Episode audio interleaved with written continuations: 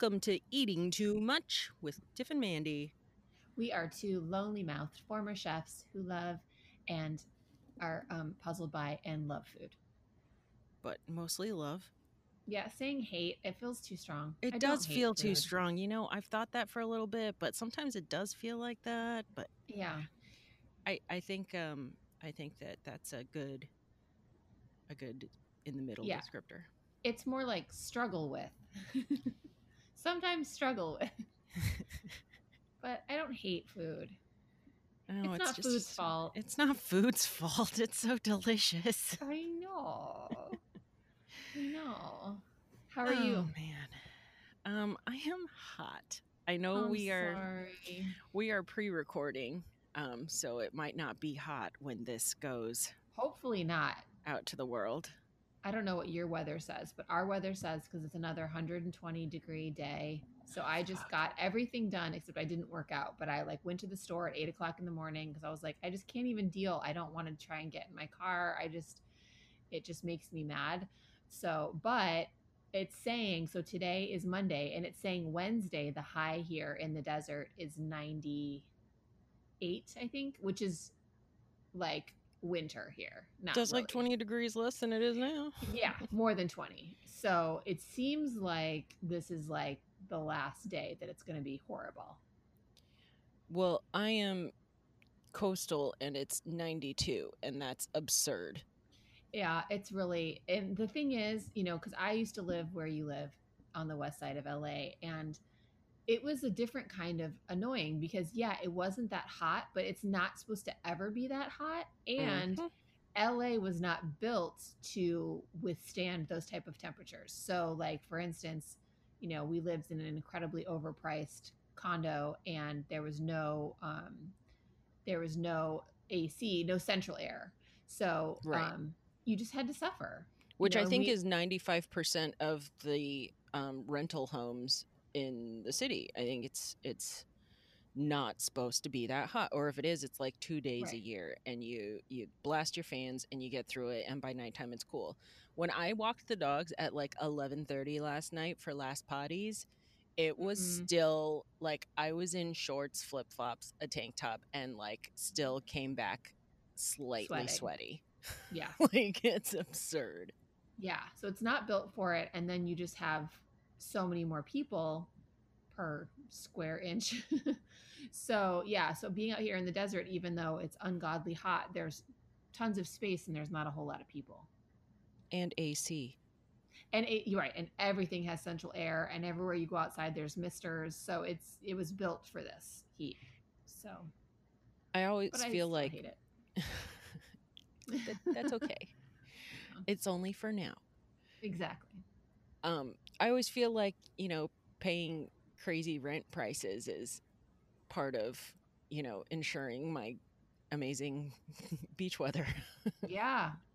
Do you follow? There's this account on Instagram I follow called For the Love of Old Houses, and they oh they No. it's really fun and they but it makes you always want to move like all the time because the houses are beautiful and a lot of times it's like you know Tennessee, you know somewhere Tennessee you've never heard of, and it's like a five bedroom house for one hundred and thirty thousand dollars, and it's perfect. yeah. And you're just like, what could I do in Tennessee? Like I could just work from home, right? you could just stay in your beautiful house.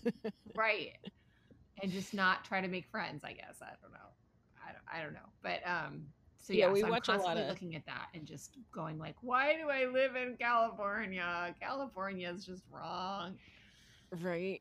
But the people, the weather. My uh, Mhm, my cousin's husband calls it the land of the fruits and nuts. mhm. And I'm like, I'm a, I'm a fruit and a nut. That is not Yep. inaccurate. I feel like Yep. I should be offended, but it's not incorrect. i know i want to find some like little town but it's like full of artists and hippies that's also cheap that's where i want to that's where i want to be I don't think that exists. it has to exist somewhere Well, I was the first thing that came to mind was Venice. Then I was like, okay, not cheap. And then the second thing that came to mind was Santa Fe. And then I was like, oh wait, that's not cheap either. yeah I mean, it's I think that, you know, these these places become too desirable and right It's what happens. That's what happens. that's what happens Yeah, we always watch these shows that are like these people buy, you know, a, a six bedroom house, like fully loaded with attached garages on two acres of land and Yep. and everything's like, you know, beautiful and amazing and all this stuff and it cost like $160,000 and we're like, "Oh, well, it's either in Canada or somewhere in the flyover states cuz right. Like that house here like literally there's a house on on um georgina that i've been looking at Yeah. Oh, and by God, looking love at i mean Georgina. literally just walking by and i can't help but look right Yeah. because that's all i can afford to do Right. and and um we looked it up and it is 6.8 million dollars Yeah. i don't know how many bedrooms it is but it's you know bigger than any single family needs of course Right. Right. but right. gorgeous Yeah. and you're half a block from the beach and yeah. i mean i bet they have air conditioning I bet they do. and a full size smart- fridge I bet it's a smart home. You just walk in and it just it thinks. You know what? I think Tiffany wants it to be about seventy-two in here. what would it do then when tam walks in and wants it like partly cloudy that is my favorite weather You do. Sixty-eight and partly cloudy forever. Sometimes i like to think of it more as like partly sunny just to, to try and I, I i i almost feel like it's the same thing but it helps my mood Yeah. Well, how about like, do you have a fire sky right now? Because we have a fire Uh, sky. so yeah. The moon was orange last night, Oh, and this morning at like six thirty in the morning, um, Tam worked, so I got up and did the dogs and all this stuff early, and I looked up, and it was like the moon was on fire. It, no, Yeah. the sun was on fire. yeah, Both were on fire. everything's on fire. The giant thing in the sky was orange. And, you know what I just read? So the latest fire, and I'm gonna forget where it is. It's in some forest somewhere. And apparently it was started because someone was having a gender reveal party and there was pyrotechnics involved. That's the one by Yucaipa. I yeah, well that that makes sense why it's it's it affecting here because even though I can't smell it, but the sky does look crazy. It was like Yucaipa um, is like an hour near away, near Oak Glen, Yucaipa. which is really um, funny because we were just looking at houses there the other day because we were thinking like maybe we can we can find something where Evan is close enough that he could still drive in to do like shoots and stuff, but he could work from home. The other, you know, and we were and Mhm. we were looking. The, the problem is like one of the things I hate about where we live right now is the um, architecture or lack thereof. It's like it's all like this place was built in the '90s, so everything is like Mhm. everything is stucco. Everything is like those Shades of tan. everything is brown or beige and i don't even know how to describe the type of house it is but you know what i'm talking about well, it's the house that people like that that kindergartners draw when they draw a house if they grew up in in in the desert. Yeah Um, it's like it's nothing. I don't even know how to describe it's not like the adobe the adobe's cool. Like i could be down for like an adobe house. It's like but it's not like a traditional house. It's like you took a traditional house and then you covered it with a thick layer of band-aids. Well, and I think that I just imagined kind of a squishy house. that's what they look like. They look like squishy. I don't know. I can't stand it so ugly. They're so ugly, and everything's brown tile. Everything is brown. I think that it has to do with um not absorbing too much heat or something. I mean, it has Yeah. to do with function, right? Cuz it's not to do with with Yeah. aesthetics. Um no, one of the Fockers grew up in Yucaipa. Her parents and um brother and his wife still live there and um they they love it. They they've been there for they have like a huge yard and Mm-hmm. all these dogs and Yeah. So I was, I, we were looking, like hoping, we're like, maybe there'll be a craftsman. Maybe they'll. Nope. They all the houses all look exactly like the houses here. I'm well, I like, think it's "Uh." just I think it's it's a desert thing. It is a desert thing. It's like I, I think it's like they were the whoever was building at that time was like, let's make it look like the mountain, or like a sand dune or something. Maybe like almost like it almost like it blends in but then i also kind of think with all the stucco and stuff it's got to have some insulating properties right Yeah, maybe. I don't know. Maybe. I don't know either. But anyways, I'm glad we didn't buy a house there two days ago because it's on fire. Yeah, it's kind of scary.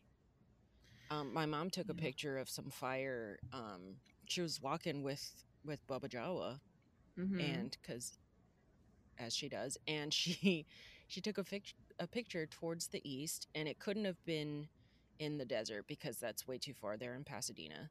right. Um, and this morning she said it looked like it had snowed because Oh, there all the was ash ash. everywhere. yeah.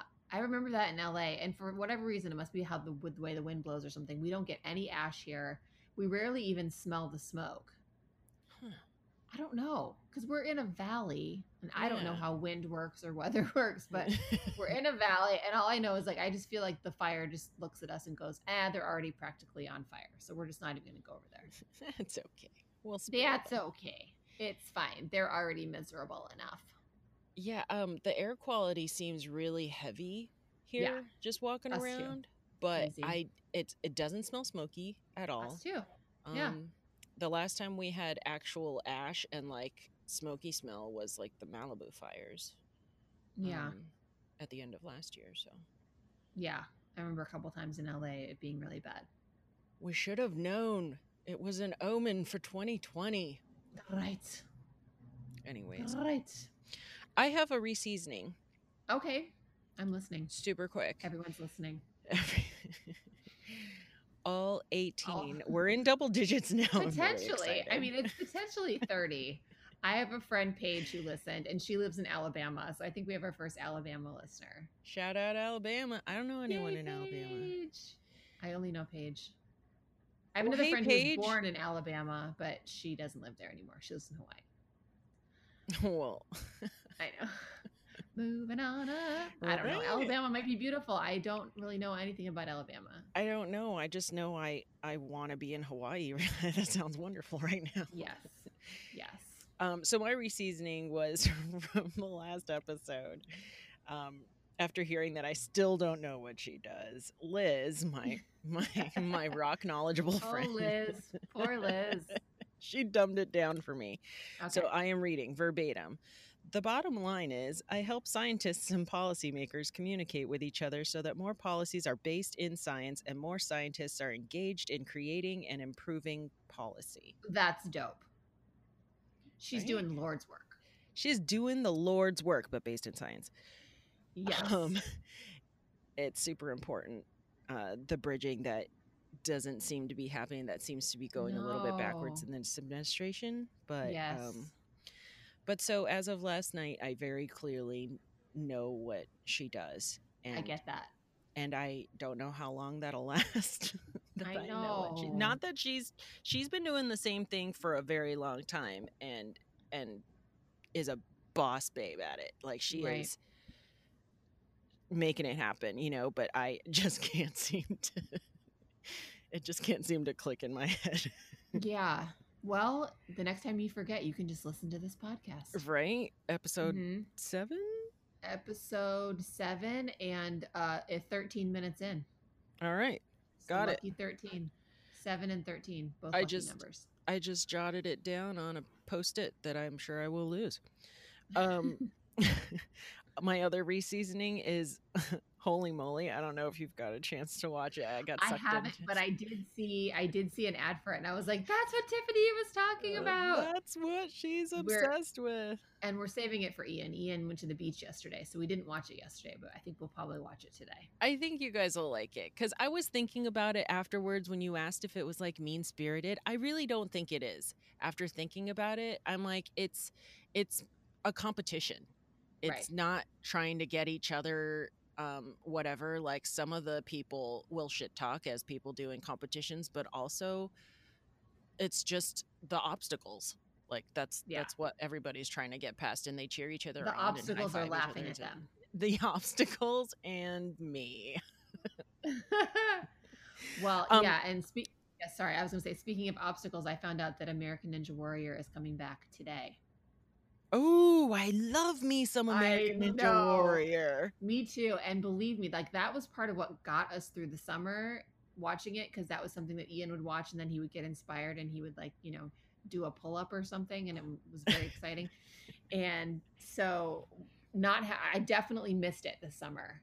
Yeah. And so, yeah, I'm intrigued. It's it's literally starting tonight, and and it seems like they've been taping during the quarantine. Then, so I'm very interested to see what the changes are.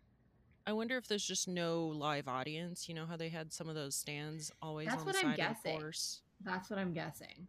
Is there's just not going to be audience? Maybe like you know certain family members can be there. You know, Right, right. Like a, a safe distance away, wearing mm-hmm. masks, cheering their cheering their dad or brother or sister on from a separate area. or lover. Yeah. yeah. Oh, my correction for Holey Yes, Moley. please. I called I it Jump the. Shark. It is put the Plank. not that anybody cares, but I was like, I know that's not the right name. I gotta find it. I so I mean, did. I love those kind of mistakes. I, you know, Jump the shark versus putt the plank. can we just talk about being corrected and correcting people for a second? Yeah. Um, how do you feel about this? Because Well- I mean, there's so there's. I asked you a question, and I'm not going to let you answer for a second. Okay. Okay. Good. So I'm of the of the tr- of the thought that tell me when I'm wrong because I want to know and Okay. not be wrong anymore. And I don't really care who is in front of because I'm wrong about stuff all the time, and I get that, and I feel like everyone else gets that. And if somebody's going to judge me on being wrong about something when I'm trying to learn the right thing, Mhm. like that says more about them than it does about me, right? So yes. there's that.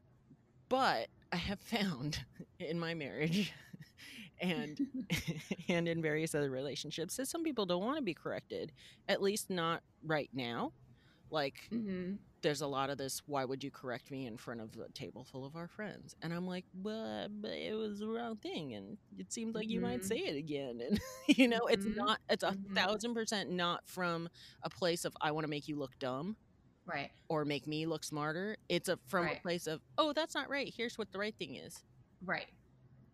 Yeah. like yeah I think you're right, and the the perspective you're coming from is a very sort of egoless perspective, which is really beautiful. It kind of reminds me of my my childhood friend Christy, who like Christy, I I admired her so much because if she wanted to do something, she would just do it and try it, and she would like, you know, like rollerblading, like her first time rollerblading, she would do it in front of everyone and fall on her ass like 50 times. And she would just laugh and get up and, you know, wouldn't know how to do it. And people would laugh at her and she would just be fine with it. Whereas I would like practice rollerblading in my house for six months before I would go beyond because in a I want to look right because I want to look like I know what I'm doing, and it's totally ego based. It's totally like, what are you thinking about me doing this? Th-? It's like a total Right. mind fuck. So I think your perspective is lovely, and I will say, and I'm sort of thinking more like in terms of podcasts. Like sometimes when um, people will call into podcasts and correct someone's grammar or a fact, I'm a little bit like, fuck off. You know what I mean? Because Mhm. a podcast, first of all, it's fucking free. Okay. You're not paying for this shit. Okay. This is not HBO. So it's if not you don't scripted like it, and edited with to within an inch of its life right. if you don't like it, I don't owe you money.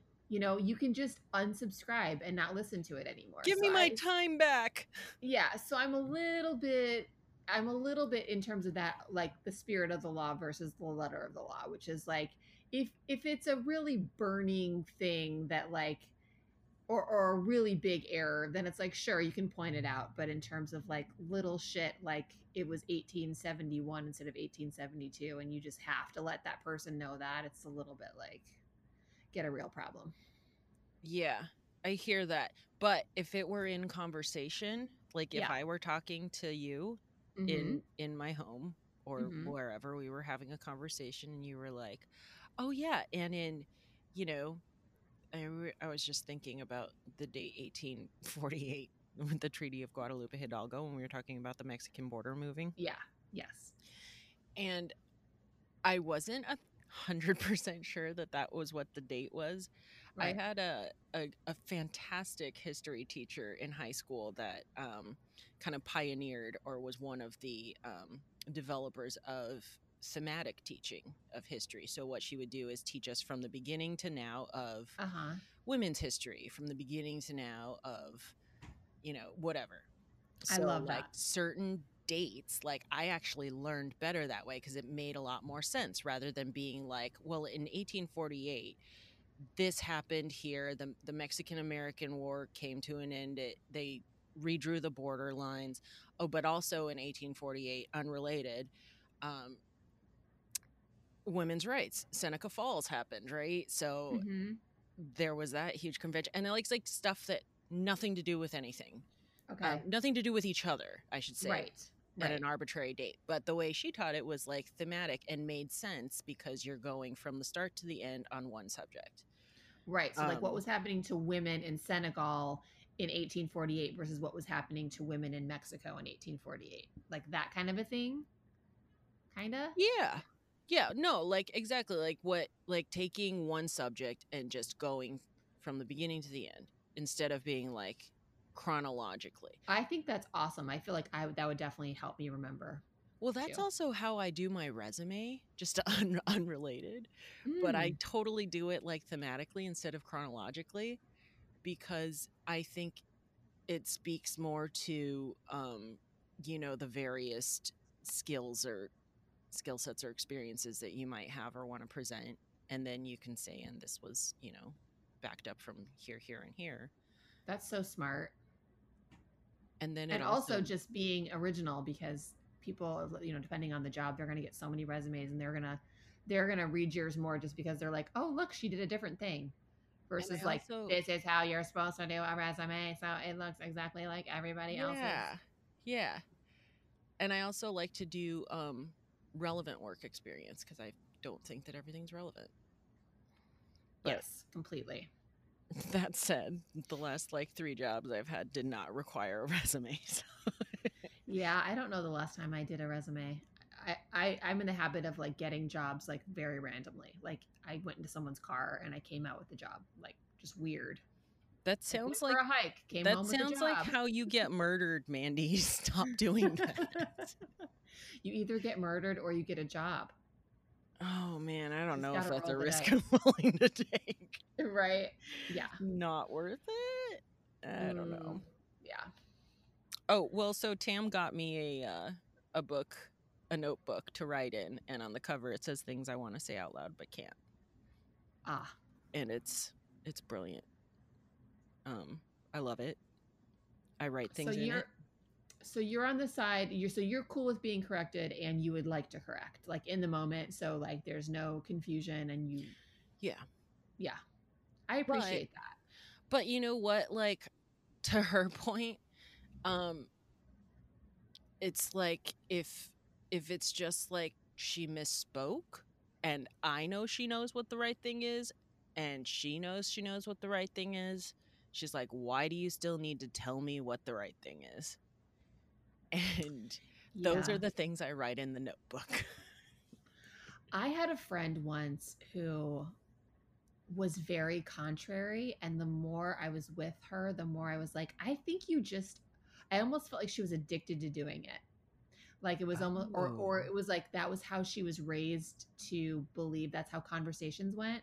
So like rather than like, you know, with improv, it's yes and, you know, Mhm. which is, which is much more palatable. Like even if I say something you totally disagree with, if the other person goes, yes like sort of like the yes is like i heard you. I heard what you said Mhm. and this is why it's wrong or just not even why it's wrong but like in addition here's another viewpoint. Um she would contradict everything to the point where i was like i don't even feel like talking to you anymore because it was just i i felt like she was making an argument just for the sake of making an argument. God, that just sounds exhausting. Ugh, it was it was very it was it, it made it very boring and yeah exhausting to be around Oh man, yeah. i know I But think those are the friendships you have in your 20s, right? You're I was just about to say. I think that's the kind of stuff I've kind of trimmed the fat around my relationships um, Mhm. and friendships. Like I'd rather have, you know, nothing Right, me. I'd rather be alone. yeah, than tolerate that. yeah. But yes, absolutely. Um, So yeah, so so listeners, feel free to correct us. correct. and uh and and if I can't take it, I'm sure Tiffany can. I'll take it. send your send your corrections to Tiffany. Oh man. Oh man. Um, can I tell you a funny dog story? Please do. So we we trimmed the dog's nails this morning, Mm-hmm. which is always an adventure. And our dogs are brothers. They're they're litter mates, biological brothers, and it just never ceases to amaze me how different they are, right? Mm-hmm. So Peanut full struggle, like full w- fights every clip of every nail, you know, doesn't matter. We've got treats, we've got food, we're Mhm. two of us are holding him. It's a whole situation. Luckily he doesn't like he's not actually aggressive. Like he doesn't try to bite, he doesn't growl. He you know, just tries to get away with he every just muscle. try- yes, in his just body. tw- twisting and squirming, and it takes you know 15 minutes to get it to get it all done. And Is he and- and- vocal too? Does he scream No. like you're killing him?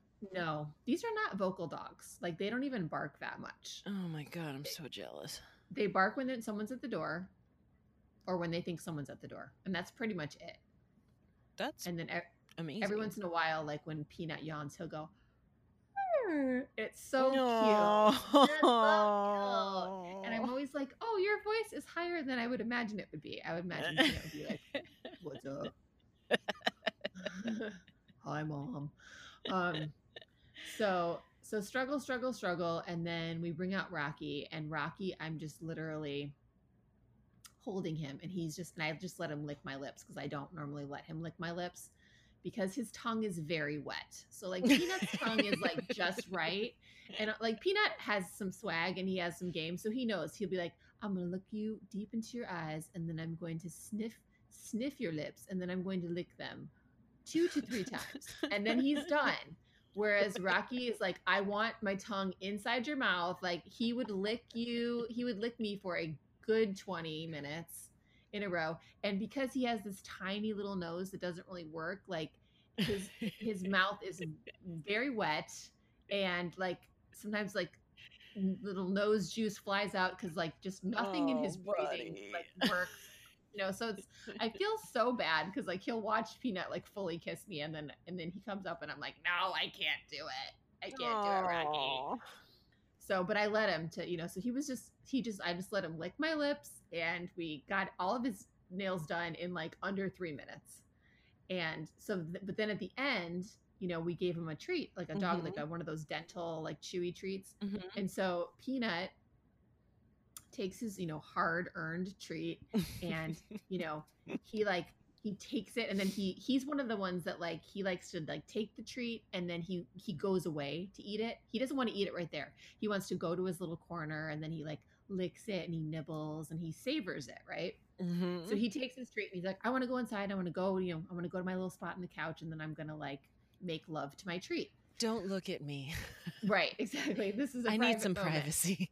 right exactly and, whereas rocky like we finish the treat and or sorry we finish his nails i and it, he gets down i give him the treat he literally swallows it. I'm like where did the treat go? Well, he's got And- all that extra lubrication. It's probably really easy. oh yeah i know. I'm like i know. I'm like this is a dental treat. This is for your teeth. It's not for your esophagus. It's not an esophageal treat and Oh, so then 10 minutes funny. later he goes and he he hawks up the whole tree Jesus. and then peanut eats it Now, does Peanut savor the barfed up tree? no no he just he took it down because you know rocky softened it up for him Got it. i hope nobody's eating right now so peanut got two treats and he was the stinky difficult dog and rocky got zero oh, but Rocky's treat was really just getting to make out with Mama for Right, three that's true. minutes. that's true i mean he held perfectly still It That's kind of just- like Stella and Lou. I mean, when it comes to nail cutting. they're like opposite opposite Yeah. day Yeah, Lulu, I just like literally she's so small that I just lay her on her back um with Mhm. my legs together, you know? yep yep Um and just lay Yep. her on my legs and I can Yep. see all her nails and she lets me like turn them any which way and I get through all of them in like a minute and then I Insane. pet her and you know Done and done. give her a belly rub and she trots away. She's like, cool. Or sometimes she'll just keep laying there if I don't like take her off my legs. Oh my gosh. Cause I'll do it like on our front stoop so I can just sweep up the the nails, you know?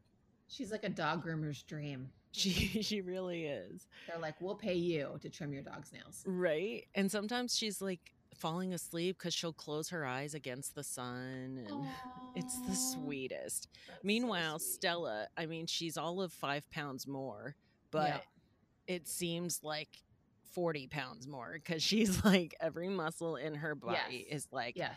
twisting and Yeah. fighting to get Yeah. away. Yeah.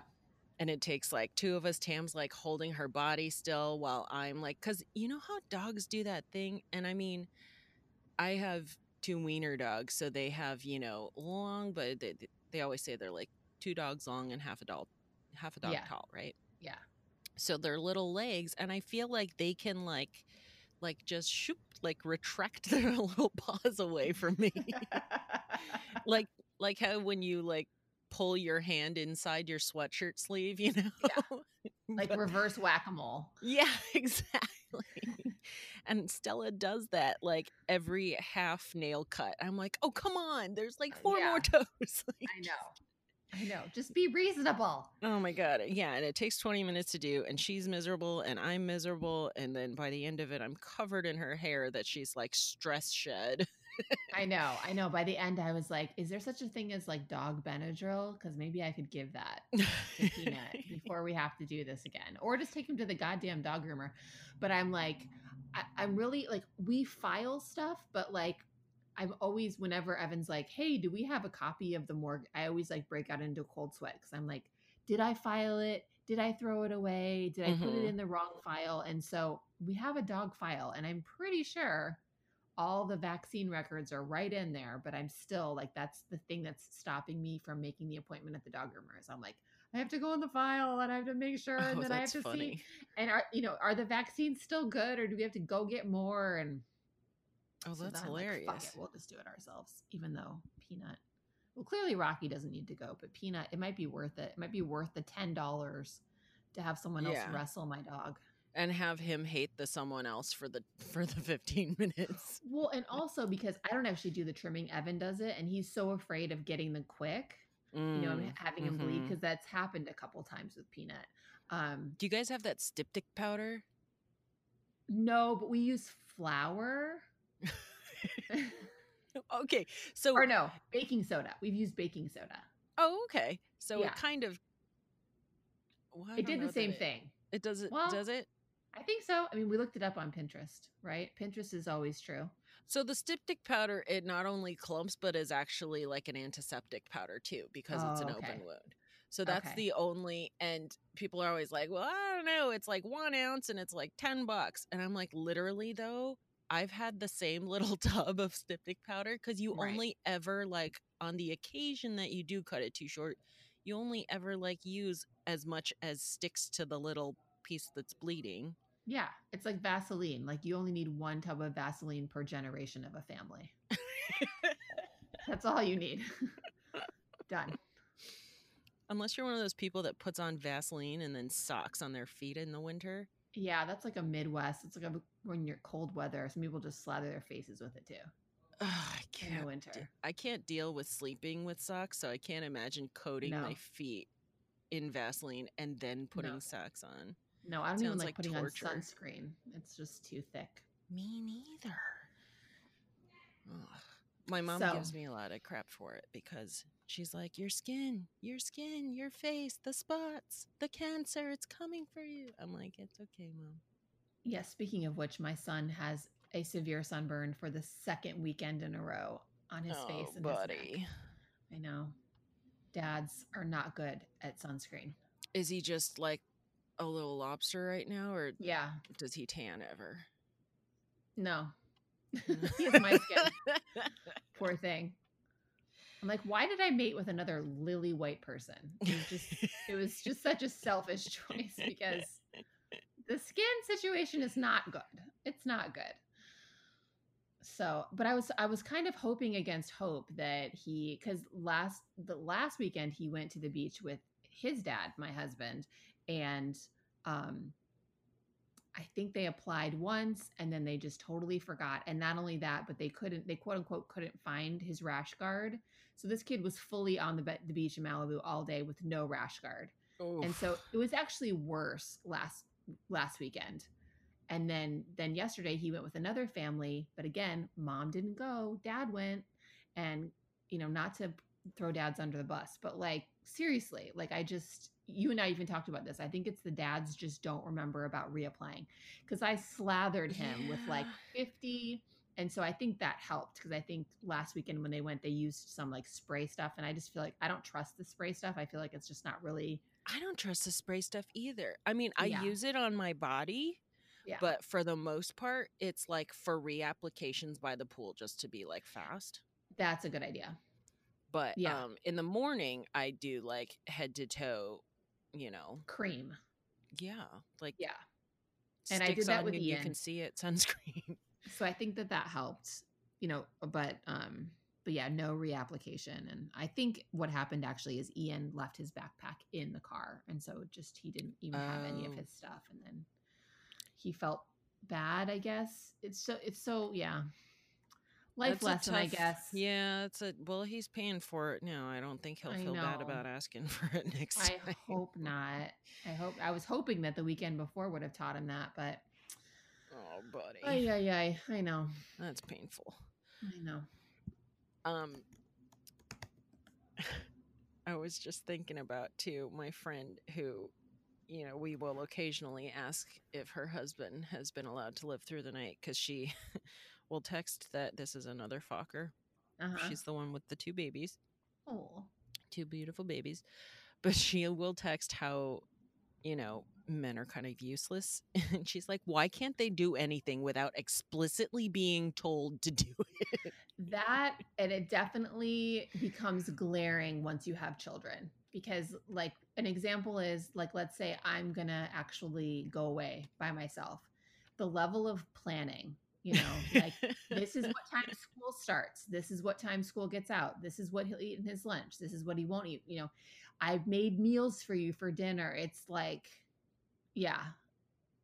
The level of oh, planning oh, it takes for, for for a woman to like leave is it's as much work as just you know you might as well just stay I don't want to alienate dads out there, but there's just too many glaring examples in our personal lives right now right. to ignore.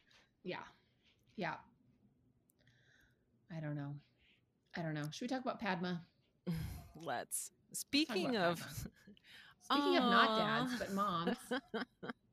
I was gonna say if we were still talking about my wieners, that would have been a great transition oh, into the oh, wieners. Oh, right. Yes, we're talking about wieners. Wiener the All American Wiener. Yep, the Frankfurter. So this guess, one's yeah, um, this one's in, in Milwaukee. Milwaukee. Yeah, and in Milwaukee they don't call them hot dogs; they call them wieners. Wieners, which is weird. I don't know why you'd be proud of that. Like, okay, it's like calling um, um, like rain boots rubbers. Yeah. Well, you know the but the but the wieners that's like uh from the German thing, right? Like Wiener. Wiener, yeah. Wiener, yeah. Yeah. Yeah. Do we have any German listeners? Well, I'm German. That counts. Mm-hmm. Yep, I think both sides of my family immigrated from Germany somewhere in the 1800s. Okay, so this was one of those big things. So Oscar Mayer was a German immigrant. Yes. I do not think anything but like all American cold cuts when I think Oscar Mayer or the yeah, Wienermobile. Well, it was really interesting to hear that his, Oscar Mayer was the first um, company to mass produce and then package in plastic. And yeah. that's how they were able to have longer shelf lives and they could ship to um, like nationwide to grocery stores. And so that's why everyone knew about Oscar Mayer. Which is insane because other than that, it was just your local butcher or your local deli. Right. Which is Which, much better for the planet. I, I know. I was like, I have such mixed feelings about, but I mean, there you go. We all know the name Oscar Mayer for that yeah. specific reason.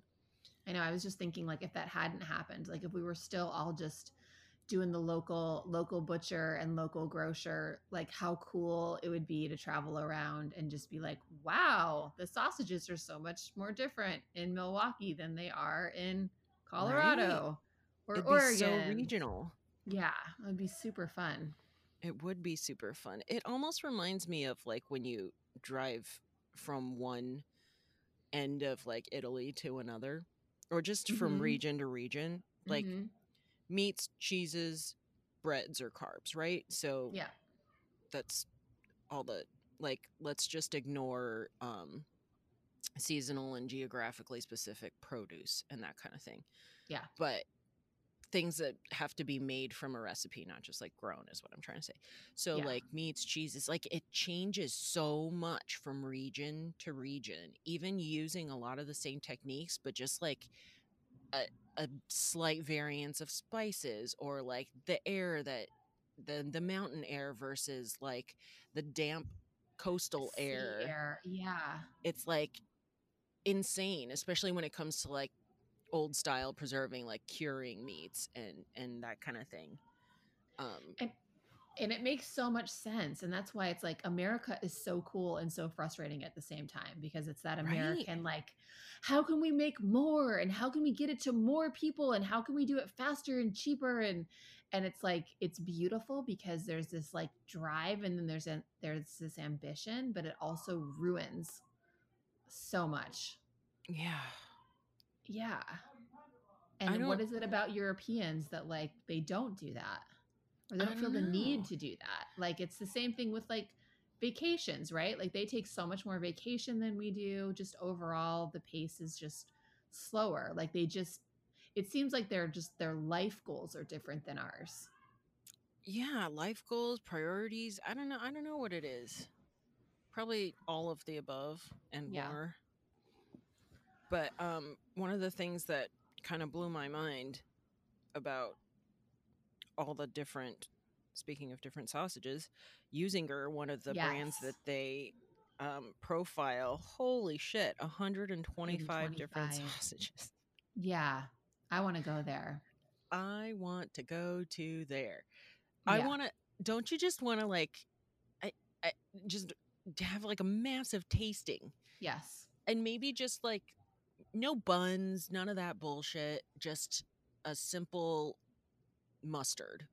i was just gonna say that give me give me all the sausage and all the mustard maybe some sauerkraut happy girl Happy, maybe a little like applesauce, little applesauce somewhere. So you have got that sweet, the sweet with some of the tart from the sauerkraut and the sausage. That's what I because I grew up in Ann Arbor, Michigan. And there's lots of Germans there, so there's lots of like um, really old German restaurants, and that's a lot of times what you would get. You get like That's a plate of sausages with applesauce, sauerkraut, and mustard, different mustards. Pork you and just- apples is classic, so it Mhm. makes sense. I've never actually tried that. I don't think. I'm trying to think if. No, it's always been like you know a pork choppy situation with with applesauce and stuff. But that Well, and sounds I- amazing. and I kind of feel like in, in the meat world, like sausage is kind of it's very humble and people kind of like dismiss sausage. It's fucking delicious. Like how many times have I gotten barbecue and like paid so much money for like the ribs and the brisket and then what do I always enjoy the most? The sausage. The smoked sausage. Yep. Because it's Yeah. just got tons of flavor and there's like the the satisfaction of like the the crunch of the of the casing, the casing. Ugh, and then the love it. fattiness of the meat and it's highly spiced so it's just it's yeah it's just super satisfying and the fat carries the flavor. Yep. And it's. I just now I really want. You know what I had for breakfast? what I can post a picture of it, but I've been doing this because I um I don't actually know how it came into our home, but there there was a beef kielbasa mm-hmm. and Tam doesn't eat a whole lot of beef. She she hasn't grown up with it. She can't really tolerate it. Like it Yeah. just gives her a bellyache. yeah And um but she can eat pork, she can eat turkey. For the most part, we we do a lot of turkey and stuff. Um when it comes to sausages. Um but I've had this beef kielbasa and I've just been like cooking it every Mm. which way mm-hmm. and I kind of cubed it up, threw it in a cast iron, and just with its the fat that was in it, kind of cooked up some soft sp- scrambled eggs, Yeah. and just threw that in a taco with some hot sauce and like a tiny bit of cheese. Yeah, Shut just it threw it in like a white corn tortilla. I it was like I'm like why I could eat this for every meal. Yeah. That's a perfect meal. It got me in the hot doggy mood. Yeah. Kielbasa counts. Absolutely. I've uh, Absolutely. have you ever actually seen the Wienermobile in person? I feel like I may have once. I feel like that's a another Michigan thing. Yeah. But um yeah, but I- yeah, you you want to you want to ride around in it, huh? Man, I want to ride around in it. That is. There was something about them singing that song that made me like kind of I feel sick. sang along. I totally sang along Oh like a little robot. I sang along. I didn't know that one. I knew the one like my baloney has a first name. It's O S C A R. My Mhm. baloney has a second name. It's M A Y E R. I'd like to eat it every day, and if you know, I'll say that Oscar Mayer has a way with B O L O G N A. so the the one they do sing. Um, Yes. Oh, I wish I was an Oscar Mayer wiener. Yeah. So that one. Yeah. Um, how like, and and then the the last lyric, right? I, um, Everyone would be in love with me. or something? right. So I wish I was an Oscar Mayer wiener, then everybody, would everyone would be in love with me, right? So Yeah. what? What? I know. It's I, there's something about it that was it's creepy. That's the right word. it's creepy. And I never, it never because they wanna registered as that you? until I, yeah, I was like, what? I don't get it. And it's like little kids singing it, and I don't really get it. And I I thought it was really know. interesting how Padma grew up vegetarian, and so her and her mom would in New York they would get the hot dogs with everything except for the hot dog. I know, right? The sauerkraut, the mustard, the relish. I I don't know that that appeals to me, but I could see that being a thing if you just want to partake in this thing that you see on every corner. Or if you never had had the hot dog, how that uh, you know, I had a friend who was vegetarian, and he would order a big uh, Burger King Whopper without the beef, So what's it? but it had the cheese, right? So it was kind of like a grilled cheese with lots of shit on it. You know what Tam orders at In and Out is a grilled cheese with tomato and grilled onions and special sauce. I've heard it's delicious. She loves it. I think they put more cheese than they do if you have the burger. But I think Okay. a Whopper and a, I think a Whopper doesn't come with the cheese. Oh, okay. 'Cause then I there's- don't know. My grandma always would get me the Whopper with cheese. Okay, maybe That maybe just makes me cheese. think that it just makes me think that there there's a Whopper without cheese. Yeah, But I'm not sure. I don't know. I don't know. I'm not very familiar with Burger King, honestly. Yeah. The only thing I liked is they had like a chicken parmesan sandwich. I liked that with marinara sauce. How did I miss that? I don't know. It was in the 80s. Oh, maybe that was before I was ordering my own food. Maybe. I don't know. Um, another thing though about this episode, getting back to Padma, Yeah. the whole idea that of assimilating too well, Yeah. like after World War II, right? A bajillion Mhm. Germans in this area, which I didn't realize there was such a German concentration in Wisconsin and apparently Michigan, where you grew up. Yes. Mm-hmm. But that they like did everything they could to distance themselves to dissociate from identifying as German, right? Obviously, Right. World War II. Mm-hmm. Um, but that they were so able to do that.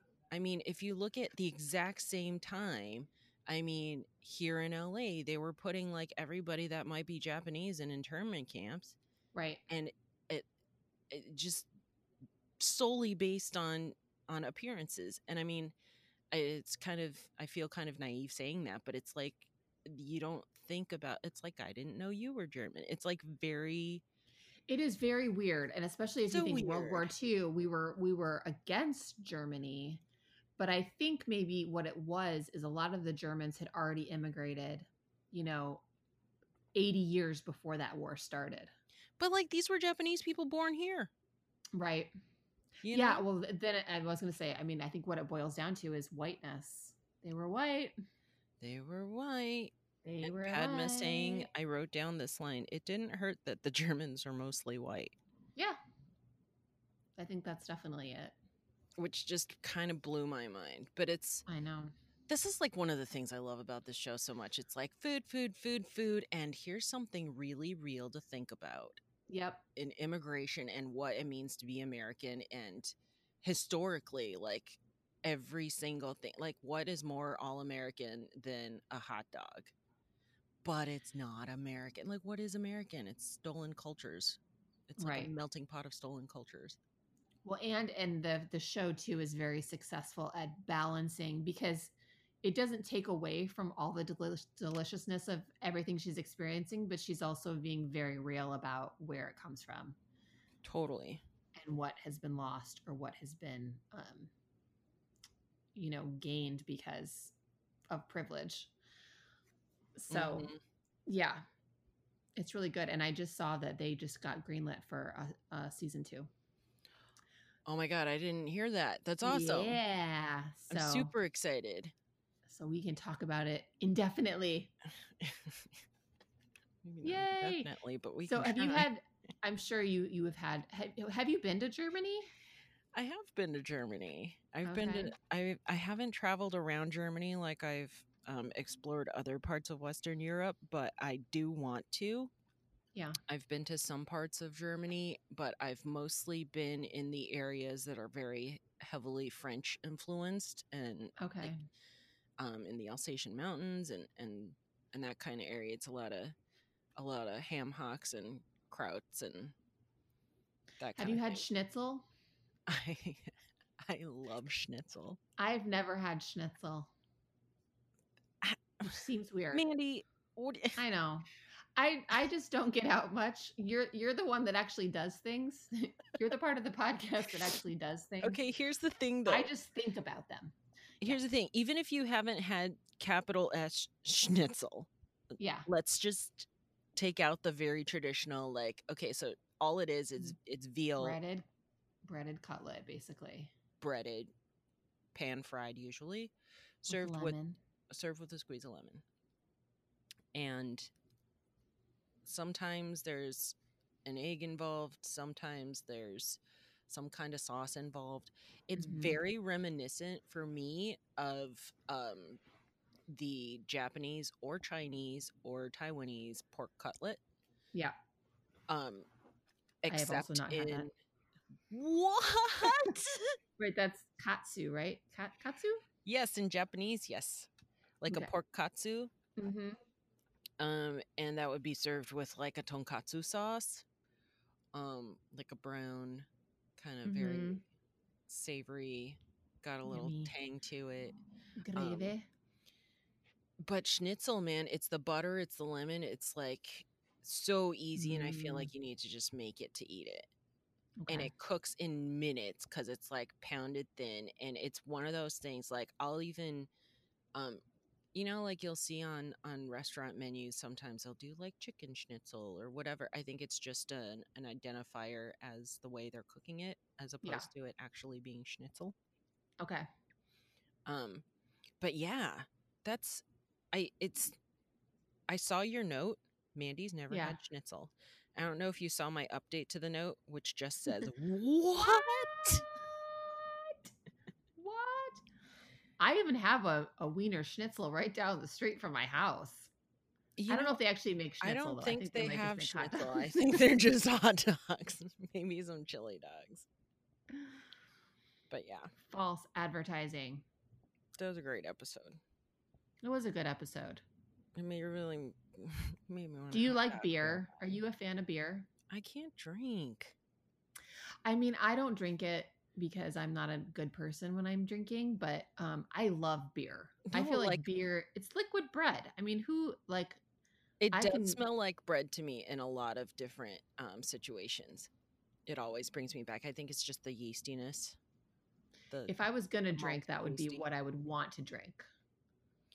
um, so you're not a you're not a you're not a fun drinker. No, I kind of quit when I was 15 because I I drank one whole summer like every day and well, I mean, probably part of the problem was that I drank every day. Like I'm maybe like, mm. maybe take some breaks and like I also like, you know, smoked a pack of cigarettes a day and I like Lord knows what I was eating and I didn't get a whole lot of sleep and I was guessing not a whole lot. unsavory things and I'm pretty sure I made out with a different boy every day that summer. That was a very busy summer for you. It was just bad. It was just bad and and like and sober Mandy would not have done that. Particularly I would not have made out with with friends' boyfriends, which I also did. And oh, so Mandy. yeah, so so like beginning of that was so that was after freshman year of high school. So then by the beginning of sophomore year, I took a long hard look in the mirror. And actually the the friend who I made out with her boyfriend and then he told her because he felt bad, you know, which Mhm. of course he should have. And she actually, considering that we were kids, she like she came to my house. She very nicely sat me down and like told me that she knew, and she was like, "Mandy, like." I, I don't think that this is you. I don't think, you know, and she's like, I think you need to take a look at your, like, she basically gave me like a mom talk but she was like a year older than me so i was 15 she was 16 and i just i think back on that and just think wow that was like such a cool thing to do. That's like more grown made up me- than people twice that age i mean yeah in it, my life. it was incredible. It was one of the most incredible conversations i've honestly ever had in my life and it and that conversation alone and then there was a couple other factors like i remember that conversation happened and then i remember being at a party and like you know we were all underage so it was like someone had to go to the store and find someone who would buy for us and it was a whole situation and so any given weekend you really wouldn't know if you were going to actually get the alcohol and i remember being at a party and whoever went on a beer run and and when they finally came back and they had the beer i was so excited i was physically shaking and I Mm. remember like just looking at my hands going, okay. Because my grandfather died of alcoholism. So I was like, okay, I know this is in my family. I know I've Mhm. just made a summer of like really stupid choices. And sort of in that moment, I was like, I'm done. And so I sort of quit then. And then my senior year, I kind and then it was just gone. So I don't like, I don't think I'm an alcoholic because um senior year i sort of like i was hanging out i had more of a sense of self i felt more sort of secure in my ability to like be a good person that i didn't when i was a young teen like woo that was those were some rough years um by senior year i felt more um like i had a better head on my shoulders and i would sort of like quote unquote try to party with my current friend group because I sort of I sort of switched friend groups. Like when I was young teenager, I hung out with like all the other quote unquote bad kids and we did all the bad shit together. And then when I sort of switched, I was hanging out with like the good, you know, quote unquote good kids, but because they were seniors, they were starting to sort of experiment, which is much more Okay. normal yeah, than being at frat parties at 14 yeah. And so they were all sort of like you know getting wasted and you know throwing up in the back of cars because they didn't know what they were doing and i was sort of like already done. So i was like kind of trying to do it but it i was really like and that was sort of all my whole college years too. I was, I was like oh my god i don't want to do this anymore. Like it just wasn't fun and i sort of saw it for what it was and it just wasn't But that's like a it takes a do. level of self-reflection that I don't think I've learned maybe yet. No, um Mm. till very recently. You know what I mean? Like that's like crazy mature to think like that when you're 15. I know. I've always been that way though. Like I'm definitely an old soul. I've always been super totally self-aware. yeah so for better and worse i mean it's a blessing and a curse but um yeah so and I, that all to say that i don't really no i don't enjoy drinking but if if i could drink and not be like a depressive like super moody person Mhm. beer would definitely be my beer and champagne i like bubbles Oh, what Tam loves bubbles. Well, she likes cocktails too, but I no. Um, alcohol doesn't like me. I will go okay so from get sick I will go from sober to projectile vomiting through a chain link fence and not have any fun time. If anybody tries to tell you projectile vomiting is not a real thing, let me tell you, girlfriend, it is. it is real. so do you think you might have like an allergy to like an enzyme or something? I think so. Um, my brother can drink. He gets really red. People are like, "Oh, is it just that you get really red? You feel really sick? You don't? You're a lightweight?" I'm like, "No, no. There's like no weight. Like, Yeah. there is no, there is just no good time in that. Except, I can very strangely, I can drink very high quality champagne And be fine. and be fine. But even that, like, I can have a a scant glass Yeah. over the course of an entire happy hour Yeah. where other people are having maybe two to three to four to more drinks. Um, so for the most part, I just stick to mocktails and in fun bars and um, places that we've gone to. Most of the time, if these places are actually like not just like their bartenders are like mixologists, they love making mocktails and will come up with something and I will literally just say like I enjoy citrusy flavors and herbaceous notes, but I'm not into overtly sweet or, you know, Right. like and 9 times out of 10 I'll get something I've never tasted before And that I totally thoroughly delicious. enjoy that is using some kind of, you know, they just made it kind of syrups or Yep. Yep. um that kind of thing and is totally delicious and beautiful and I still get a fun drink to cheers with too. Well, and so much about alcohol, particularly cocktails, is about masking the alcohol taste, which is so weird. Right. It's like, here's this thing we're going to put in here that you're paying a lot of money for, but we're going to make it taste like it's not in here. Okay. or like to to pull certain elements of those flavors Yeah. um and mask other Right. elements. Yeah. One thing I do wish though in having been to some of these like incredible restaurants and things, I am slightly jealous of the experience that my wife and friends can have in wine pairings and um, yes. very occasionally I can kind of experience a little of it. Like sip a little Yeah, with food. in the tiniest way just to Mhm. taste like an inkling of what they're talking about. But man, Mhm. that's like one place I really wish I could partake. Yeah. Speaking of um, altering substances, I wanted to tell you about my pot gummy situation because you had talked about I was No. saying I was saying that I was using them to sleep and it wasn't really working anymore and you said just take a little break and so I ran out like a little bit maybe like 10 days ago and I decided just because I don't trust myself to have self-control if they're in the house so I was like I'm just not going to buy anymore Tiffany I'm sleeping better so I almost I almost wonder if it's kind like I don't know if this is how it works, but I know with like um, anti-anxiety medications like Xanax and Klonopin and stuff, Mhm. that stuff if you take it on a regular basis, a lot of times you can ex- you can experience what they call breakthrough anxiety. Right. Just like with um, people that get addicted to pain meds, they can Mhm. they can experience breakthrough pain, and it sometimes the pain literally isn't even real. That it's almost it's like their nerves are reacting to not having the the med. Yeah.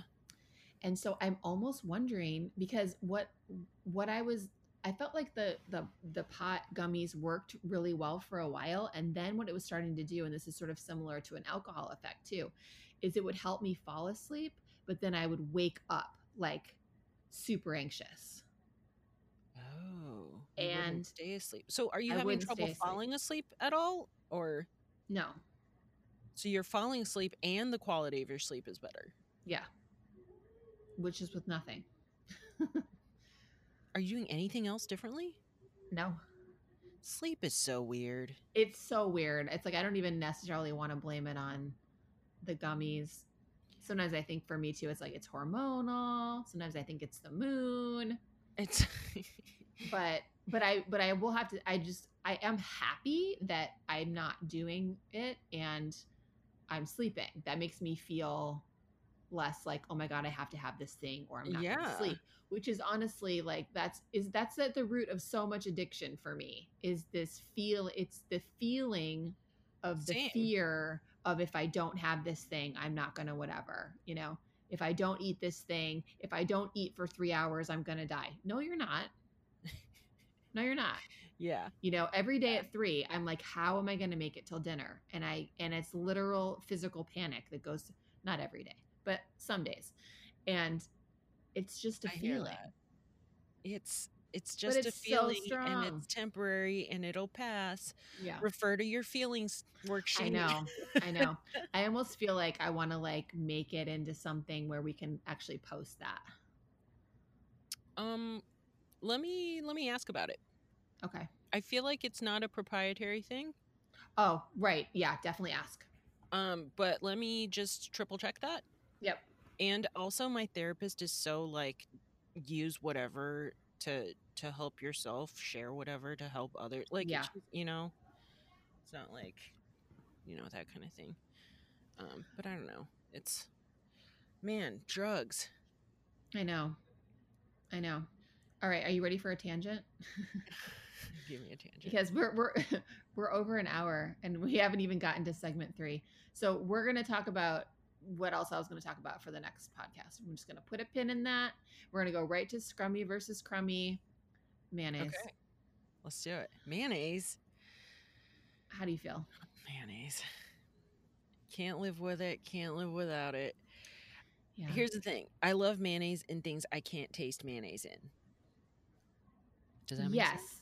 Yeah. Well, and I was even thinking because I'm one of those like I don't want it on my finger. Like I'm actually offended by it. My husband loves it. He'll eat it with a spoon. And I What? literally, Oh, yeah, I can't. no. Oh, he- Evan. I make. I'm trying so hard not to judge him right now. I make beef stew. I make a lovely beef stew or a lovely lamb stew. He puts dollops of mayonnaise on top of it. what? Why? So like I won't even do it. Like I'll make his full meal and I'll be like, I know you're gonna go into that refrigerator and you're gonna get the mayo out and you're gonna do this thing. And he, we get fancy mayo. It's like avocado and like, you know, so we're not Mhm. talking about like Hellmann's. It's like good shit, but still. Um and I won't like I'm like, I will not condone that behavior. So you're gonna have to oh. go into the fridge and get it and get your spoon and do whatever it is you're gonna do with your mayonnaise. I can't support this. But that being said, I will eat like a mayonnaise sauce. Like for example, on a Reuben, I will eat. A, I will thoroughly enjoy a Thousand Island dressing on my Reuben, and I fully know it's mayonnaise based. You know what? it's That hadn't even occurred to me. I was just thinking of like mayonnaise, just mayonnaise. But it's something about the white mayonnaise that like makes me angry. Does that apply to? so So it doesn't apply to aioli of any kind, or, or I don't think so. Yeah, like if I see aioli, I'm not scared, but I'm scared of mayo.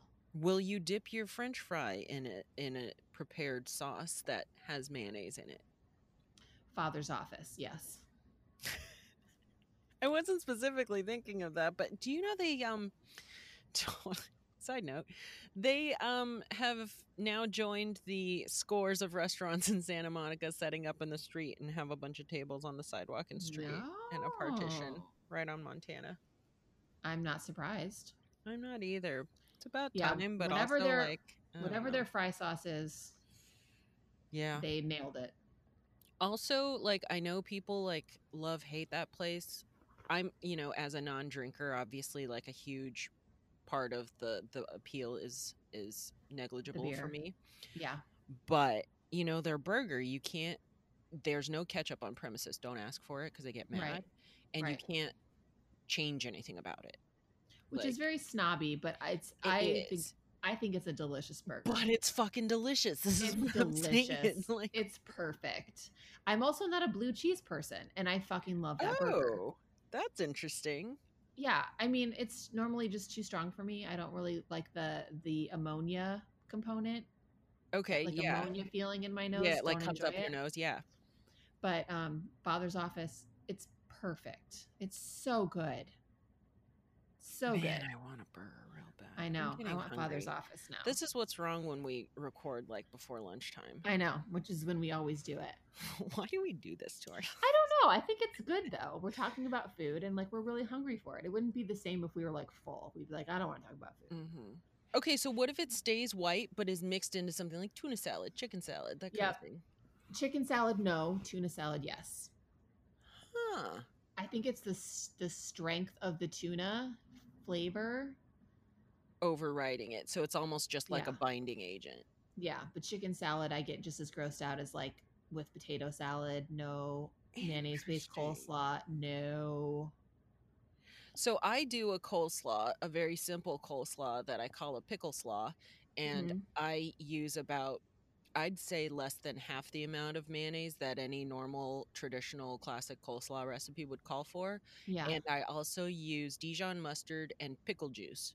Yummy. And I grate into it a bunch of kosher dills, like at least as much as carrots okay. um, and cabbage. So it's it's cabbage. it's more vinegary carrots. than yeah, it's so really a just the mayonnaise is just to give you enough fat to sort of to really just kind of mix it together so it's not just totally separate. yeah. Um, yeah, to I make it creamy. deal with that. You can't you can't taste mayonnaise. Especially if like that was like on a bun with some pulled pork. So that's exactly what I made it for. My Yeah. there- go my barky girls. Oh girls. goodness. Someone's either Are you at the getting a package? or it's either Amazon or a dog down the block or or Tammy's 800 le- no Tammy's gone. Tammy's Tam's at work. Tam's She's doing the things that pay the bills. God bless her. God bless her. So I made this uh this pickle slaw I started making when Tim started doing barbecue because we wanted something that would just kind of cut all the richness so that we'd be able to eat more meat. so, Must be able to eat more. so yeah, so I, I started doing this slaw and it's like the perfect thing that cuts the fat and um that that kind of I guess you have to like pickles is the only thing. I love pickles. I love Anything vinegar. Anything vinegar.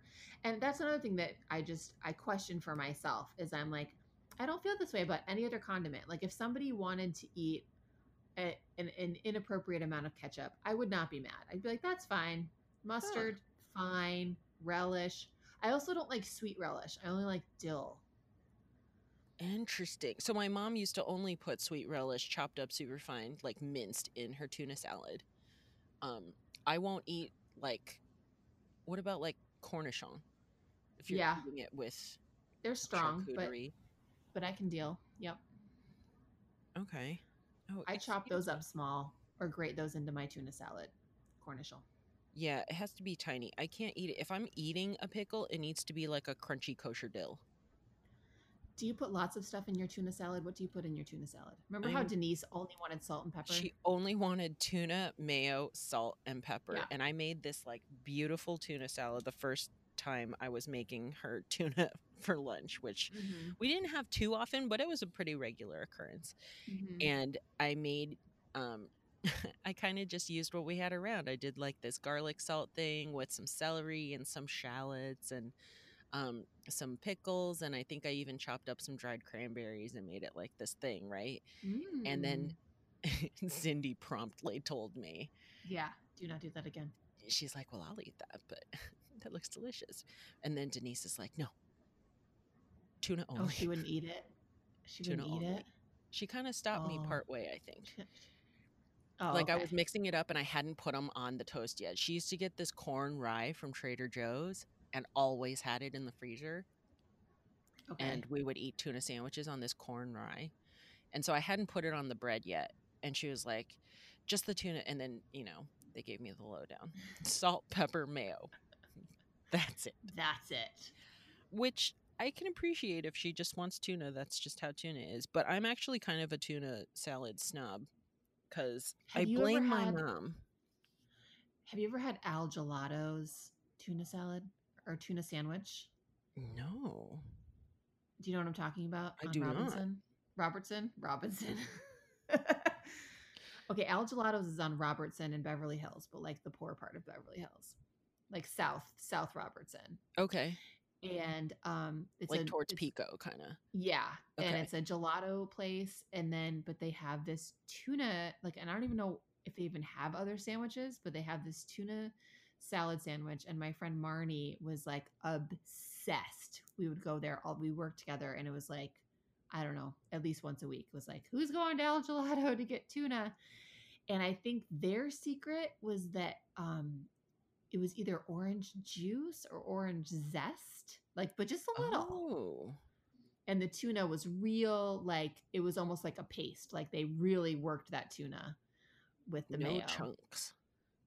And then they had their own house made white bread, and it was like soft. It was like at the it was soft, but it was also like substantial. It had like a good crust, and it was really thick cut with this with this tuna. Well, I, I, I have never. That was good. I, I didn't know they had sandwiches. I just thought it was a gelato place. Yeah, I, mean, I know where you're talking about. I've just never been. Oh, do you? I've never been in. I am so curious if they're still around. I'm gonna check. I'm gonna I'm gonna see, and if they're around, I'm gonna post. Well, because when I worked for Denise, I was driving around there all the time, you know, and running errands Right. and doing stuff like right, all right yeah, yeah, there. that's basically her hood. yeah, or used to be. Al gelatos. Um, no, I got spoiled with tuna sandwiches because my dad, um, this guy he um does business with, is really into deep sea fishing and would literally gift us like these massive chunks. One time, Tim and I had to haul this whole tuna. Whoa. Yeah, this thing was. It looked like we were transporting a body. Yeah. and um ever since then my mom asked him to please cut up anything he wants to give us but uh we had to take all the shelves out of our freezer and then we stood it up in the freezer. Oh my god. thankfully my parents have two um full size refrigerators two Yeah. very large refrigerators not even just full size but um we ended up taking it down to our grocer and being like look i know this sounds weird. Help. can you cut this up for us? And we talked to the butcher. It was the manager of the butcher of the house at this time. It, it doesn't exist anymore um that market. And i said if you just give me a couple steaks of the fillet off this you can keep and take whatever you want Nice. and he did it. Nice. he did it um but yeah so the tuna i've been eating for the better part of my life has been um fresh caught Oh my god. So you're And making so I- tuna salad out of fresh tuna. right so Wow. how they process it now they do you know they flash freeze on the boat right but they'll Uh-huh. fabricate a lot of it on the boat now and um so he'll give us like the parts that are appropriate for raw eating we'll eat sashimi whatever and then we'll have all these tuna fillets well we're not really big on eating cooked tuna steaks in our family so Yeah. my mom would poach like Mm. pounds of this Sure. tuna and then make it into tuna salad. And occasionally she'll throw in if he's also given us like halibut or salmon or whatever. So I've only eaten tuna salad for at least 20 years. That's been like from not from That's a can. insane. Yeah, so it's kind of just a big disappointment anytime I'm Oh my God, I eating mean, yeah, tuna whole- salad anywhere. That's a whole different animal. That's a whole different right so now i just i i never order or eat other people's tuna because it's never what i want it to be No. Oh my gosh. I could see you being at Denise's like just like quietly, there's like one tear rolling down your face as you're making the tuna. You're like opening the can, like, this isn't even food. Like, Like- it smells funny This is only for cats. yeah like squeezing the water out over the sink in the I mean, it is disgusting. It's just one of those things that you, you when you grow up with it, right you just accept it. right Like some people eat sardines. Like I, I can't do that. You know i wrong. i kind of enjoy it sardines on a saltine. I don't do it often, but when I do, if it's like those Spanish sardines in the in the Uh-huh. glass, oh my god, I'm like all about. I but I have to be in the mood. Tam can't be home because she can't deal with the smell. Like, there's, I shouldn't talk shit about them because I actually have never even tried one. I like we need to anchovies. make a list of the things we need to have you try. I know. No, I need to go to like Camp Tiffany for like a month. And We need just to- like educate me. We need to budget it out. We need to have Yeah. a list, and we have a plan. And by the time COVID has a vaccine, yep. we can start hitting those things. Yes. Um, can we move on to making challenge? Yes, we can. And we like- shall. I feel like we're running long, but I'm not sure. We are running long. It's okay. That's okay. Um, so this week I kind of went nuts. Um, at the farmers market, I've been obsessed with. They're called blush tomatoes. Have you ever heard of them? They're like No. little ovals with pointy butts. Yeah, I've seen those. And they're yellow, but as they ripen, they start getting these pink stripes. Ooh. Oh, so pretty. Hence the name blush, because it's like Blush. blushing. And let me tell Blush and you, it's you know how like tomatoes in the summertime when they're like so good, like little cherry tomatoes or baby heirlooms, you can like pop them in your mouth and they're almost like a fruit. Yeah. Okay, so these are not like that. So these have this um addictive and surprising savory quality to them that you Mm. get in you know how sometimes tomatoes have that like saltiness almost to them just like Yes. eating a tomato right Yes. um but it's a very tomato flavor it's not that overt sweetness but it's super juicy super tomatoey flavor and i've been obsessed with them i've been putting them in salads i've been putting them on toast i've been putting them in pasta i've been stir frying them i've been eating them as a snack so I'm Mm. kind of obsessed with these blush tomatoes. So one of the things that I used to love and sometimes love still is on Food 52. Like I feel like they're I don't know. They've kind of sold out. I I don't know if they got sold or bought or what like um Like- maybe a like couple Target years owns ago. them. yeah, right. And it's um yeah, so there's a lot of ads, a lot of a lot of all that stuff. But one of the columns that I love is um this girl I I don't want to butcher her last name, but I'll try. Um Emma Laperruque. I will link to her Hmm. Insta. I follow her. Okay. She does beautiful food. One of her um things is she does a column for Food 52 called Big Little Recipes okay. and it's just like big flavor simple recipes right and you need to i'm not that. necessarily always a fan of the things she does but i Okay. see what she's trying to do and one of the things that's intrigued me is this she she calls it a no cook tomato sauce Okay. so she calls for two cups of cherry tomatoes a stick of butter three quarters teaspoon of salt i've modified it a little bit um i do about the same amount of tomatoes of my blush tomatoes is what Mhm. i tried it with a stick of butter room temp Okay. so it's like soft but not melted okay. and i upped the salt Okay. so i do like a teaspoon plus a heavy pinch Okay. because we all know how i feel about salt and what you do is you take your raw tomatoes you cut them in half and you squeeze the Mm. pulp out of them Okay. so you're getting the juicy parts and the seeds out leaving the Yeah. meat and the skin intact and then you throw that if you have a food processor this would work perfectly Yep. um i don't know if it's a little dry for a blender but what i did because i don't have a food processor um because i live You in a a shoebox ninja. i don't even have a ninja i Oh, have an immersion blender and a couple of very Yes. sturdy glass tumblers that i use Okay. and Okay. it got works it. perfectly unless i'm trying to do more volume in which case i have a vitamix so Okay. that's kind of where i am but a, a ninja would work perfectly if you don't have a I food love- processor Love um, the ninja. right With And the OG one, by the way. with so the if three you want to blades find one, yes.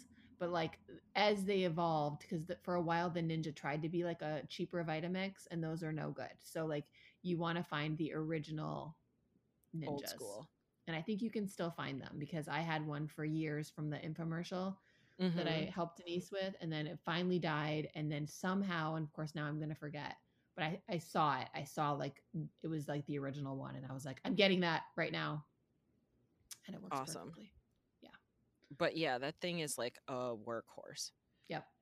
um so you blitz up the tomatoes and then throw in the butter and the salt blitz it all up it looks Okay. separatey and weird just keep going Yeah. Okay. just keep going and that's why you had to like get the juice and the pulp out so i'm you right, know because the seeds aren't going to be bitter. That's the thing. well not just that but just it's going to be too liquidy um because you're trying to get it to Okay. emulsify with the fat Got it. and then so you end up with this tomato butter right like basically a compound butter that's Mm. like got more substantial Mm. body um and i cooked up some mafaldine pasta it's like if they just made noodles out of the curly edge of a lasagna sheet Yes. You took pictures of that and looks amazing. oh my god i took With pictures that of shaved of parmesan that looks Oh like my little God. tape ribbons. Yeah, it's the last of my Parmesan chunk from Parma. I'm kind of sad about it, but this is what happens. Like my mustard's running out because I haven't been to Paris since February. I bring back my jar to Mm. refill at Maille, and I get the Chablis Dijon that comes out of their tap. Mm. They have like a whole row of taps of mustard. You would love it. You just go What? taste. You ask to taste the various mustards. They have like 20 taps. Oh. and um so you bring back your crock it's like a little ceramic jar they put wax paper in a cork after you get your mustard It's like so Winnie the Pooh's honey back jar, but it littler. is but but littler and Oh, mustard goodness. and you can get a big jar too tam's sister Wow. got a big jar last time but then i kind of gave her shit about having to carry the big jar Yeah, that's what I was gonna say. That would be, and that'd be hard on the plane and everything else. Yeah. Yeah so you have to check luggage if you do the big jar but the the regular size jar you don't so um, you can keep bringing it back though so you only have to buy the jar once um, and then you just get the the mustard on tap these are these are the problems i have my tap I have to go to Italy. I'm out of my parm. I have to go to Paris. I'm out of my mustard. right i deserve to be made fun of these are the things um but yeah so it's so good i just boiled up this pasta and the butter it like Mm. clings to the pasta and i swear it's thick enough that it will um it'll it'll stick to any shape noodle i feel like i went with something that i knew had a lot of nooks and crannies and grabby bits Yeah. um, but I even think, and because I have, you know, a whole batch of this made up now because I went nuts with it, um, I, I, I have some.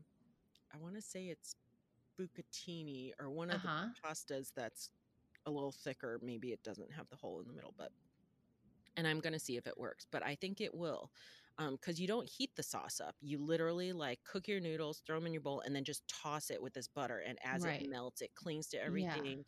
You grate the parm over. I did some chiffonade of basil. Um, you could do a little bit of garlic if you wanted, or a little drizzle of um, uh, truffle Yeah. or anything like that. Um, You can even roast garlic and put it in the, yes, the or if you- yeah with the tomato and the butter yeah, absolutely. Like and the sauce. roast it whole and just like squeeze the cloves in as you're get- Yeah. blitzing it all up. After the fact, Tam was sitting there like, "Oh my god, that was so good," and she goes, "Oh my god, it would have been amazing if we put a glob of burrata on that." So that's on our list for this week to try while I have Mm. this batch of butter. I am currently making a sourdough loaf because I feel like it'll be really good on toast too. Oh hell yeah! I mean, yeah, it's not so much a sauce as it is a butter. Mm-hmm. Now, how annoying was it though to squeeze each little tomato half? You would think so annoying, and I was Yeah. like ready to hate it and actually put on an audiobook, but it went super fast because, like, when your tomatoes are ripe and you cut them in half, like cutting each little tomato in half is probably the part that takes longest. Yeah. And then just with two hands, because it's not like a highly skilled thing. right, and you're not trying to preserve the tomato's shape. You're not trying to stuff it. So it's not like it has to be perfect. You can Yeah, just so you just mangle squeeze them, it. squeeze them. And pro tip, keep the stuff that comes out because even though the seeds are maybe a little bit bitter, I like threw that shit in and just sauteed up some romaine with some garlic and it is bomb. Hmm. Actually, I don't even think it's romaine. It's it's uh, little gem. Yum. Yeah.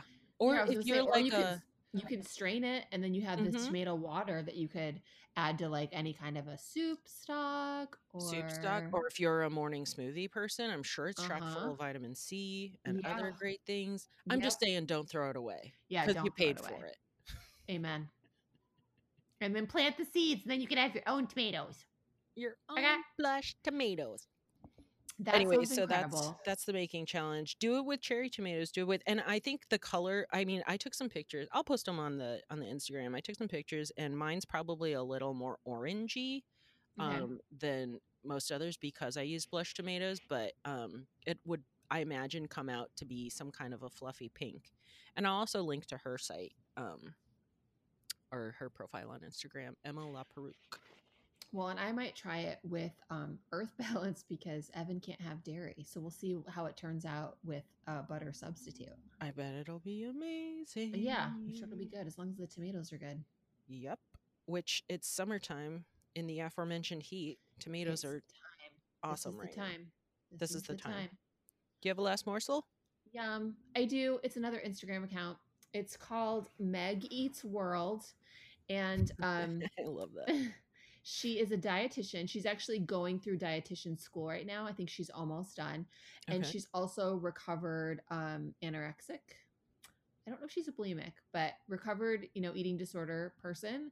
Um, and it's really cool to see her perspective because she went from having a disordered time and now she's learning from a scientific scientific perspective what food does, what its role is, and how it works in the body and how exercise works. And so, and and she's not um so she's very informative and her posts are very informative and smart and well researched, but there's nothing polished about her. She's a young woman with She's a life real. and a relationship. Yeah, it's not it's not pretty, you know, it's not um it, yeah, it's not polished in any way. And so in that way I almost trust it more. You know, Yeah. some some sites it's like, "Ugh, I feel like you're or or you're like you're you're a coach and you're trying to sell me at like she's not trying to sell right. anybody anything. She's like I'm she's going to be she wants to be a dietitian, but she's not selling her services.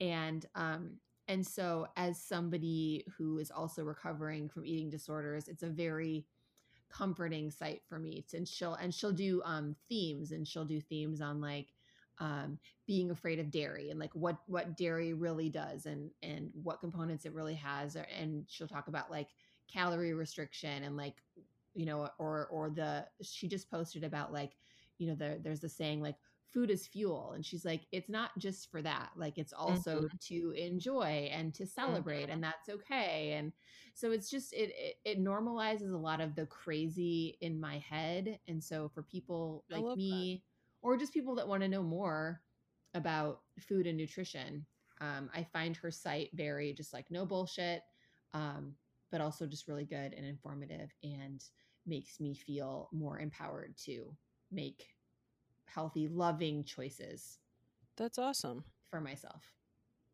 That that's sounds my last morsel like something that should be in my life. Meg Eats World. yep i'll post her Awesome. Um, what about you my last morsel is just more eating. Um, love it it is Jeni's. You know the the ice cream brand. Yes, J E. N I apostrophe Yep. S. Yep. Um, they have a flavor. It's a sorbet Mm. and it's called frosé.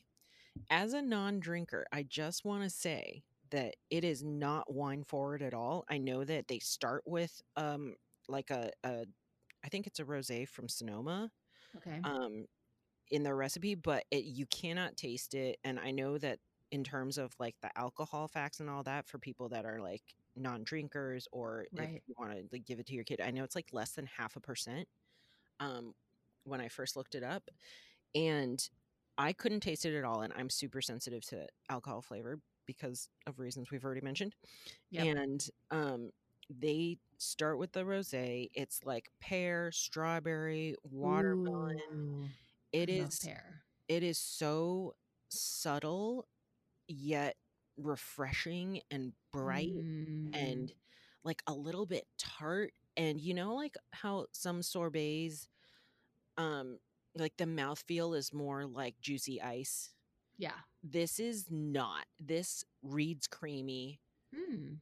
it somehow the texture of it is like this velvety not even creamy because creamy wouldn't even be like refreshing enough to describe this right it's not a sherbet right it is it is a sorbet that you're like wait a minute is there dairy in this but there's not I get that. Sometimes when I make like fresh, um, I'll make like a fresh frozen strawberry kind of Mhm. situation for Ian. It'll sometimes taste like there's, it'll taste creamy, even though I'm like, there's Mhm. nothing creamy happening. I don't Yeah. know what what that sorcery is that does that, but i don't know it's magic it's hideously overpriced it's fantastically like, delicious twelve bucks a pint or something is what. That's if you here. buy it directly from them. But ever since Amazon bought Whole Foods, you can get it at Whole Foods for like eight or nine bucks. Oh, okay, I get it at Ralph's and it's always like twelve bucks a pint. see if it's cheaper at your Whole Foods because our Okay. Whole Foods has it. It, it. They also carry it at like um, the fancy pavilions in the marina, and I want to say it's like eleven or twelve bucks. Yeah. I know it's like 12 bucks if you try to get it um, directly from Jeni's or if you order it on like Postmates or any of those. Um, which is all to say, I know has a deal with them. I something. still, I fully appreciate that nine dollars a pint is still an obscene amount of money to pay for a refreshing little summer treat. But I think it's worth it. Um, it's one of those things we have actually been like, I'd rather eat fewer pints of frozen treat this summer and have this like cost wise Yeah. than the alternative so that's that's, my opinion everyone. and that's my last morsel I love it. Frosé. too yeah Jeni's Frosé. honestly i saw it perfect right now with the I, heat. I saw it for months and was like i'm not gonna like that because it's Right. i think of rose and frosé like the slushy grown-up drink Yeah. and you know not my not my jam but damn this is my jam this is my jelly this is my all the things Mm, You had me at pear. My favorite pot gummy was a sparkling pear pot gummy, Oh, that sounds and I loved it. just I a love it. gummy that's sparkling pear sounds I know. sounds re- you had me at pear that should be a pin Just regular, regular gummies that are pear. yeah If you guys know of any good pear gummies, i'm let us check. know. i'm going to century city at some point this week and i will look in sugarfina because i feel like if anybody has a fancy pear gummy it would be them Yeah, i guess i could look Century on the City. world wide web too always. anyways i think we've passed 90 minutes Oh my gosh, crazy. If you why guys can't we still with stop us, talking thank you. I know, and we do this every week, and we still have so many things to say. we There's things there, there are up. things on our list we didn't even get to. There are so many things. I've there's a couple things I've added to the list as we've been talking. Wow. That's exciting. We have problems. I swear this is the best free therapy. Like if anybody's thinking about starting a podcast, just do it. You'll feel so much better, Absolutely. especially if you have someone that you like know and trust and feel safe with talking to. Like I don't know who else is listening, but fuck, that's all that matters. Yep. Absolutely. I love you, girl. I love you too. And until we talk to you guys again, just keep eating. Too much.